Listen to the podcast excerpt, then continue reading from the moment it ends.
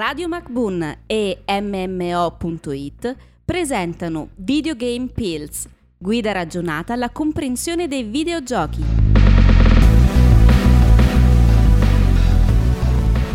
Ora ti parlo di Max Payne.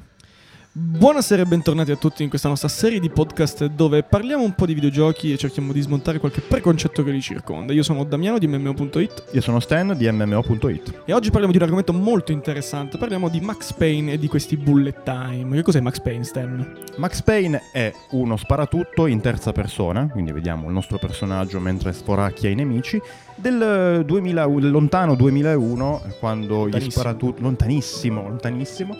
E questo gioco è ricordato appunto per questa feature che aveva all'interno che permetteva al giocatore di rallentare l'azione vedendo i proiettili che andavano al al rallentatore, permettendo anche di saltare lateralmente, ricordando alcuni film action eh, di vecchia data. Siamo molto famosi, cioè ne cito soltanto qualcuno per cercare di mettere nelle persone, diciamo, l'idea ecco, del bullet time. Quindi il bullet time, che appunto si chiama così in gergo, immaginatevi Bad Boys, Will Smith che... Bad Boys 2 soprattutto, Will Smith che cade a terra e inizia a sparare al rallentatore, eh, Point Break, eh, o immaginatevi anche soltanto la serie di Matrix, Assolutamente, Il classico- Matrix. Neo che schiva i proiettili o che si lancia sparando. Stessa identica cosa, stesso identico discorso. Questo è il bullet time, ecco. Da ricordare poi anche questo gioco perché introduceva una trama molto noir eh, che ricordava alcuni film del passato, anche pensiamo Un non po' di soltanto nostalgia. Sì, un po' di nostalgia alla Humphrey Bogart. E poi sì, una narrazione molto bella, il personaggio ben, ben caratterizzato. Un piccolo trivia di questo gioco è il fatto che la casa di produzione al tempo non aveva molti soldi per farlo, quindi la, la figura di Max Payne era- aveva l'aspetto di Sam Lake, che era lo scrittore della storia di Max Payne. Questa è, tra l'altro non la sapevo, questa, questa chicca di videogiochi. Comunque no, per concludere un attimino questa pillola, noi diciamo solamente il fatto che Max Payne è sviluppato principalmente da Remedy Entertainment che ha curato i primi due capitoli, quando si tratta di trilogia.